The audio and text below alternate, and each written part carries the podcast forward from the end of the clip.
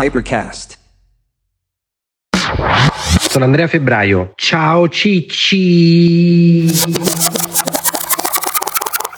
Vabbè, ragazzi, ti hai messo la cuffia? Che stiamo a fare qua? Stiamo a fare un podcast, Matthews. Allora, ragazzi, oggi partiamo col podcast con una delle storie più belle di Mattia. Un giorno stavo a Milano e dico a Mattia: Ho lasciato la mia borsa nell'ufficio. Mi mandi un taxi con la borsa?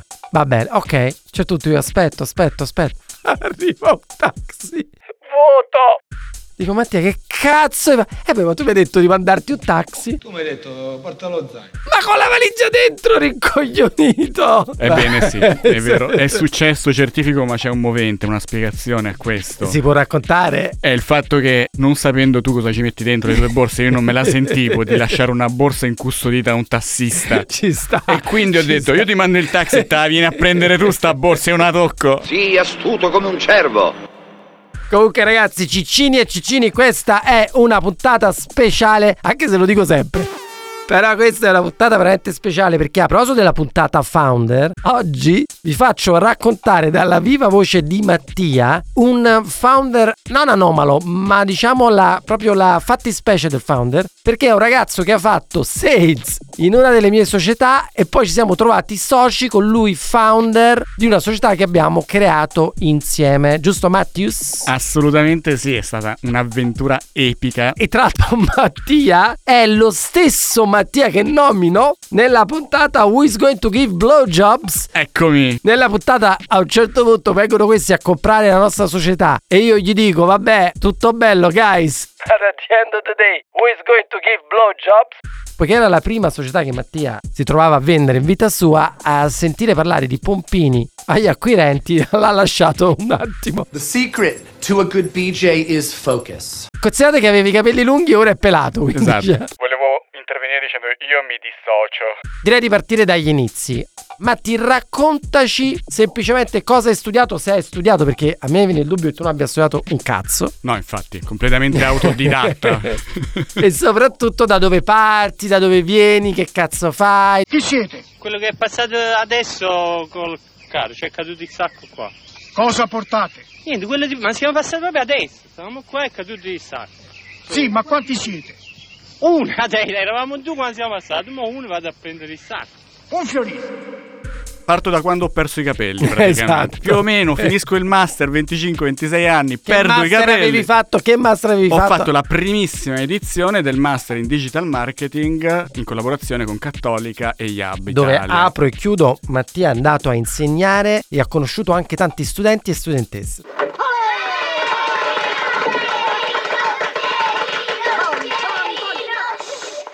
Anni erano? Cioè quando hai fatto il master? Fai conto che sarà stato 2006, 2007 sì più o meno. Ok. 2007-2008. Ma prima che avevi studiato? Prima avevo studiato economia. Non si direbbe. non si direbbe. Non si direbbe. Volevo dire che io odio la scuola. Ho fatto il liceo classico. Quindi quando ho dovuto dare analisi tipo 17 volte ho dovuto chiamare anche il mio amico Silvano che saluto. Faceva ingegneria e quindi gli ho detto senti Silva io vado bene in tutto ma proprio matematica non mi entra in testa. No, perché non ce la ragazzi, faccio." ragazzi, ci sono delle cose da. E poi racconteremo della due diligence di quando abbiamo venduto la società. Che una volta a Mattia gli ho proprio dovuto dire: Matti, scusa, non per farmi i cazzi tu. Ma tu che cazzo hai studiato che non ci capisci un cazzo di questa roba? Master quindi alla cattolica, ok? Master alla cattolica e ricordo che tutti i professori che venivano, quindi che lavoravano anche nelle varie società, quindi un master abbastanza concreto, chiedevano cosa volete fare. E io continuavo a dire io voglio fare il sales, perché io venivo da un background dove facevo il PR nelle discoteche, il bar, ma lavoravo sempre diciamo in questi mondi dove il contatto con il cliente era poi quello che creava valore.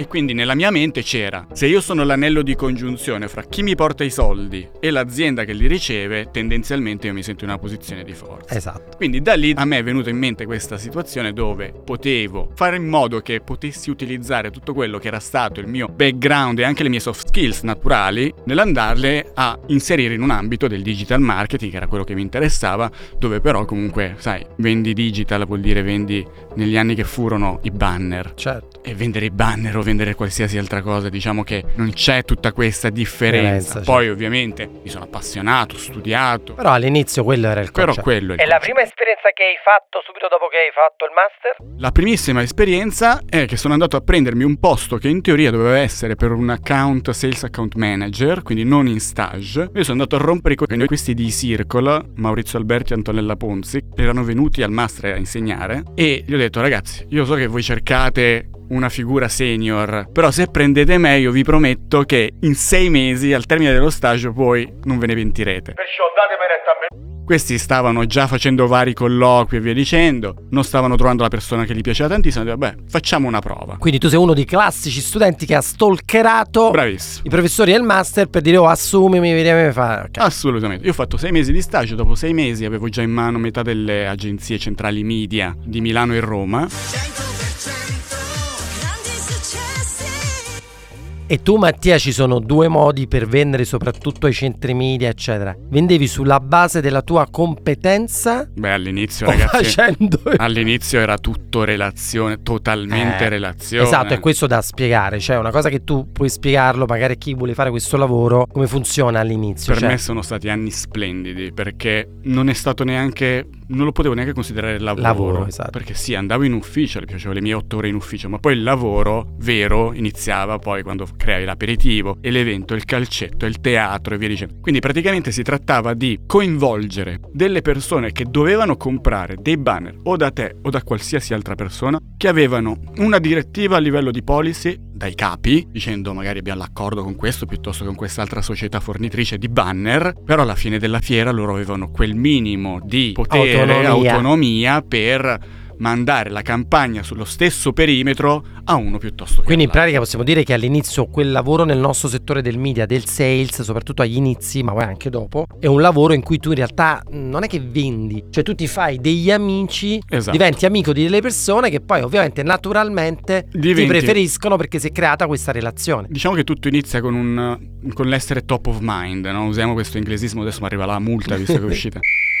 Nell'essere quindi preso in considerazione non appena pensi a quel tipo di prodotto, Esatto. a quel servizio. Dopodiché, ovviamente, devi mantenere anche le aspettative del cliente, quindi vuol dire che devi essere preciso, devi essere sempre pronto a risolvere eventuali Non devi problematiche. vendere cagate, non devi ovviamente. vendere cagate. Quindi c'è una parte, ovviamente, Certo. di bravura. Quanto era il set. tuo obiettivo? Te lo ricordi? Quanto dovevi vendere? Non te lo ricordi, ma più Allora, o meno. La primissima società non me lo ricordo proprio. Mi ricordo cominciamo, quando cominciamo ad arrivare a 8-9 anni fa. Mi ricordo quando entrai in Rocket Fuel, che fu la primissima società di, di programmatica advertising in Italia. E mi ricordo che Enrico Guaroni, che era il mio capo dell'epoca, mi disse: Uè, mi devi fare 2 milioni e mezzo. Solo di video, perché io venivo da Tiz, quindi E dai, esperto base. video e via dicendo. Perché infatti la cosa bella di tutto sto racconto è che dopo i Circle, Mattia nelle sue peripezie arriva in Ibazin, società che avevo cofondato, e io mi ricordo questa scena di Mattia nella sala riunioni a fare i colloqui. Immaginate quella tipo acquario con tutti i vetri attorno. All'improvviso io vedo questo ragazzo che parla animatamente, eccetera, eccetera, eccetera. eccetera. Entro, mi presento, ciao, lui stava facendo il colloquio, prendo il curriculum, gli dico scusa Mattia, ma tu ok, tutte queste cose, la pubblicità, eccetera. Ma tu a parte questo ci puoi raccontare qualche altro lavoro che hai fatto un po' particolare? Lui dice io ho fatto il barman all'Armani Privé, noto locale notturno di Milano. E io gli ho detto on the spot assunto. Dai, eh, questo è preso. Perché ovviamente ho pensato, un ragazzetto all'epoca aveva i capelli anche pseudo biondi, non si è mai capito se erano tinti. No, no, erano naturalissimi. sì, sì, il cazzo. Ma che ti sei messo in testa?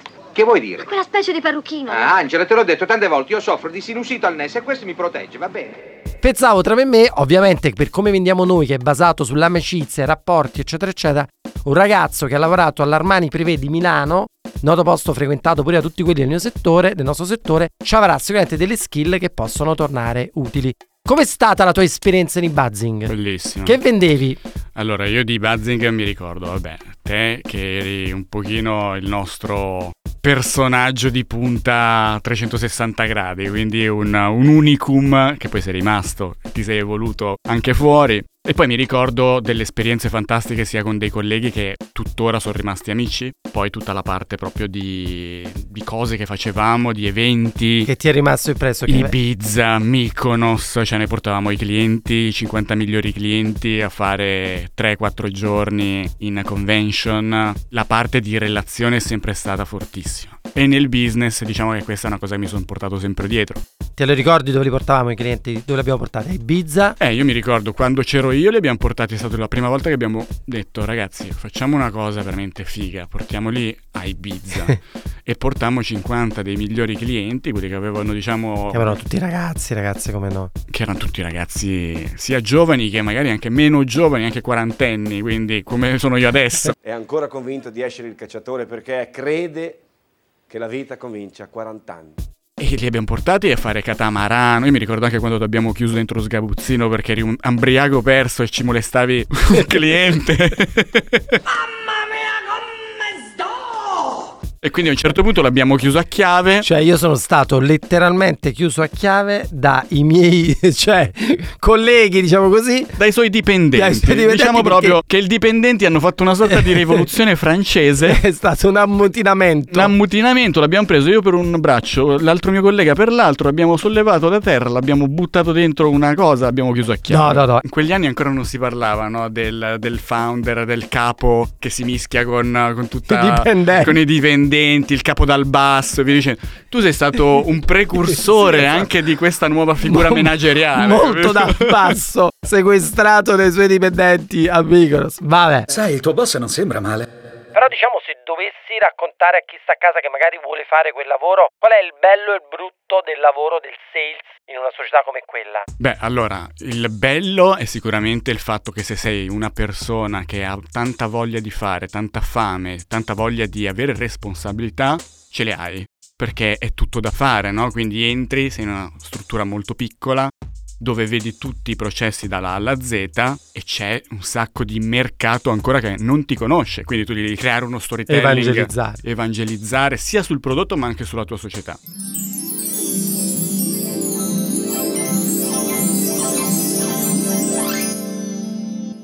Dall'altra parte ovviamente non ci sono strutture, quindi i processi e via dicendo sono da creare e soprattutto in società come quelle dove quando sono entrato facevamo sì e no 5 milioni, quando sono uscito ne facciamo 100. Ti ricordi anche il tempo che io passavo con voi a spiegarvi come vendere, presentazioni, Assolutamente, tanta ma mi ricordo che dopo due mesi vendevamo già un altro fatto. Mi ricordo il giorno che tu entrasti in ufficio. Da oggi non si vendono più i blog. Ma senti, io sono arrivato l'altro ieri. Ma com'è che non si è? No, adesso è tutto video. Va bene.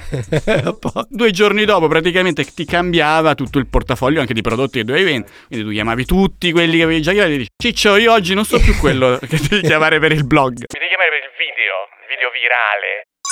Per quanto tempo sei stato in Buzzing and Tiz? Allora, il Buzzing Tiz ho fatto tre anni e mezzo. Tre anni e mezzo e poi dopo è iniziata, diciamo, la corrente del programmatic advertising. All'epoca io in Tiz ricoprivo proprio la posizione di head of programmatic perché quando ho capito che arrivava quella robina che poteva cambiare un po' il mercato, io ho alzato la manina dentro, io facevo il sales manager, ho detto ragazzi di sta cosa me ne posso occupare io e quindi ho cominciato a creare quella che era la SSP. quindi tutta la piattaforma per l'erogazione Ah, in programmatic degli ad senza passare dalla, dalla prenotazione delle campagne al telefono. Poi da lì sei andato... hai Da lì cambiato. Rocket Fuel, quindi gli ho detto voglio fare un'esperienza lato demand. Rocket Fuel è una piattaforma che è stata la primissima a quotarsi al Nasdaq nell'ambito del programmatic advertising, era la prima che utilizzava l'artificial intelligence per targetizzare le, le campagne. Pensate che la storytelling di Rocket Fuel era che questo scienziato della NASA con un algoritmo che serviva per lanciare I fare razzi. i razzi sulla Luna, praticamente l'algoritmo che serviva per fare il forecasting della traiettoria del razzo l'aveva poi riconvertito per targetizzare gli utenti. Pensate, Che fine di merda comunque che fine di merda. Assolutamente. Però, come si dice sempre, l'advertising è uno dei settori dove fai più soldi in Certo, assoluto. Quindi, questo probabilmente si è rotto le palle di guardare stelle. ha detto, Senti, oltre alle stelle voglio fare qualche grano. E io nel frattempo me ne sono andato in un'altra società competitor di Rocket Fuel che si chiama Radium One, stessa copy-paste praticamente, sempre americana. E lì sono entrato come direttore commerciale, poi managing director per tre anni. E poi eh, arriviamo praticamente alla storia attuale. Che la storia attuale è la storia pazzesca, cioè il che rientra un po' del mio modus operandi, nel senso che quando io creo una società e mi viene un'idea di una società da fare, molto spesso l'idea non è la mia perché la copio, però poi si pone il problema, ok, ma io sto in pensione, ho avuto l'idea, posso trovare le persone o metterci i soldi io, ma poi chi cazzo la manda avanti sta baracca? Chi è il vero founder di queste società? Ovviamente come faccio? Non è che prendo founder a cazzo, ma cerco sempre sempre di pescarli tra le persone che sono comunque persone di cui mi fido, che magari ho anche tra virgolette formato, addestrato io, so come lavorano, eccetera, eccetera. Nel caso specifico io ero andato al Burning Man. Al Burning Man sotto MDMA ho una piccola esperienza di allucinazione dove vedo realmente tutta l'esperienza dell'Amazzonia che avevo appena fatto in chiave diversa. E sai, quando prendi queste cose, spesso il cervello va a 300 all'ora, si creano delle connessioni. E mi viene questa cazzo idea nel deserto del Nevada di dire, cazzo, si può fare un'agenzia come quelle americane che fanno Amazon, aiutano i clienti in Amazon. Tra l'altro, poiché ero appena stato in Amazonia, in una zona che si chiama Shingu, parentesi, mortacci. esatto, poi scoprirete perché. Dico, cazzo, bisogna fare questa cosa. Stavo a mille con le medie Minchia, devo tornare e la chiamerò Shingu. Però con chi cazzo la faccio? Quel preciso istante, pensate il sincronismo di Carl Jung. Passato l'effetto, io ero andato lì con 10 ragazzi di Google. Questi mi dicono: Ah, sai che tanti nostri amici ex Google sono andati a lavorare in Amazon. Io dico: Minchia, ragazzi, ho avuto l'illuminazione. Mi state dicendo così? Mettetemi subito in contatto con qualcuno di questi loro amici. E loro mi mettono in contatto con il loro ex capo che da Google era passato in Amazon. Io lo vado a incontrare e gli dico Ciccio ma se io faccio una bella agenzia Amazon la vedi come una buona idea? Sì cazzo, vi aiutiamo noi di Amazon, vi diamo soldi eccetera. E inizio a pensare a chi cazzo chiamare per fare questa società. Tenete presente che non c'era un cazzo di esperto in Amazon. Manco Tranne quelli che ci lavoravano. Tranne chi ci lavorava e aveva già fatto la sua agenzia ovviamente. Io che faccio? Vado da Mattia, che me lo ricordo come uno dei nostri sales più forti. Tu c'hai il bernoccolo, amico mio. Tu c'hai il bernoccolo. Non è il caso. Ah, sì. Vado da Mattia e che gli dico? Vogliamo fare una bella società Amazon e tu sarai il founder di questa società? E Mattius, tu che mi hai detto? Sti cazzi, sto bene dove sto, gli ho detto. Però lì continua la storia perché sai quando la goccia cinese. Esatto. No? Boom, boom, boom, boom. E poi c'è stato un evento rivelatore. Ero a Cervinia con la mia ragazza per il suo compleanno. Dovevamo sciare, troppo vento, chiudono gli impianti. Brillante idea. Andiamo a fare un giro con la e-bike, con la neve comunque. Ora della favola io cado da un burrone, faccio 20 metri di caduto, bici sfondata, piegato il telaio e via dicendo, io illeso. Tornati in albergo, la guardo e le faccio. Ma sai quella cosa di, di Shingo? La faccio. Giorno dopo io ho chiamato il nostro capo internazionale. Io ho detto guarda, io fra tre mesi non ci sono più. E quindi eh, siamo partiti con questa avventura, ma questa tra l'altro è una grandissima evidenza che nel mondo del digitale, se sei una persona ovviamente che ha un framework dal punto di vista delle competenze digitali, tutto è veramente imparabile. Io come sono diventato un esperto, oggi posso dichiararmi un esperto di Amazon. All'epoca io semplicemente ne sapevo un pochino di più rispetto al mercato. Come? Perché andavo a rompere i coglioni a tutte le società americane spacciandomi per cliente. cliente clienti vari e gli chiedevo senti ma voi questa roba come la vendete? Questo è cosa posso comprare da te? Come mi puoi aiutare su questo problema? Io dicendo quindi tanti dots messi insieme poi hanno creato una prima diciamo formulazione di quello che poteva essere un servizio della società. E poi questo pazzo di Mattia ha pure chiamato il suo cagnolino Prime. È come vero. Prime di Amazon vero? è verissimo Ritorniamo scusa al discorso del nome. Ritorniamo al mio Ali Mortacci tua. Esatto. Perché questo Shingu che a livello di storytelling si sposa benissimo. Andrea mi ricordo che mi disse: Senti Ciccio, tu fai quel cazzo che vuoi, decidi tutto tu, ma il nome lo scelgo io. Esatto. Ed è Shingu. E detto, vabbè, prendiamoci sto Shingo cosa, cosa ti va a far pensare che un tedesco a Monaco di Baviera, due giorni prima di te, ha registrato un brand per un'agenzia Amazon che si chiama Xingu? E la cosa più bella è stata che quando abbiamo venduto la società, loro ci hanno pure detto, scusate, ma gli acquirenti nella due diligence, ragazzi scusate, ma per quanto riguarda i nomi registrati, hanno detto, ma ci sembra che ci potrebbe essere un leggero conflitto. Ma la cosa più buffa è stata che i tizi tedeschi neanche loro poi in realtà hanno potuto registrare il Esatto. nome perché esisteva una società gigantesca che si chiama Shingu che è il più grande esportatore al mondo di banane. sì. Se ti piace la frutta, Battius, qual è stata la s- le, le tre sfide più importanti Shingo prima di arrivare poi all'exit e a quando l'abbiamo venduta? Allora, E racconta pure com'è andata l'exit. ordine cronologico sicuramente capire come cazzo creare eh, marginalità su un business dove abbiamo fatto tante adesso con la Bellium, tante due diligence per comprare società Amazon. Pochissime hanno una, una, no? una- una profittabilità. Come la nostra. Quindi, essendo veramente un lavoro molto dispendioso, molto difficile, però ovviamente cappato dal punto di vista del, del volume del gross margin, dal fatto che comunque deve andare a break even perché è un canale sales, quindi non è un canale che tu fai soltanto tipo TikTok. Certo. Ti do 200.000 euro Certo. per fare creatività, è bello, però lì non c'è il limite, diciamo che Certo. è come fare la televisione. Mentre invece su Amazon se fai un milione di fatturato e devi ancora crescere, non puoi pagare l'agenzia per fare di tutto e di più su cataloghi enormi su tantissimi mercati. Quindi ovviamente trovare un modello che fosse appetibile per il cliente, quindi che gli risolvesse un problema, e dall'altra parte sostenibile a livello di profitabilità dell'agenzia, quello è stato il primo, diciamo, grande scoglio devo dire che da quello che poi abbiamo scoperto in Europa, probabilmente noi siamo l'agenzia più profitable su Amazon che esista. Quanto tempo ci abbiamo messo da quando l'abbiamo creata a quando l'abbiamo venduta? Due anni e mezzo. In due anni e mezzo l'abbiamo creata e venduta, pensate che cosa assurda. Quanto ci abbiamo messo a venderla? Cioè, quanto è durata la trattativa? Nove mesi, è stato un parto.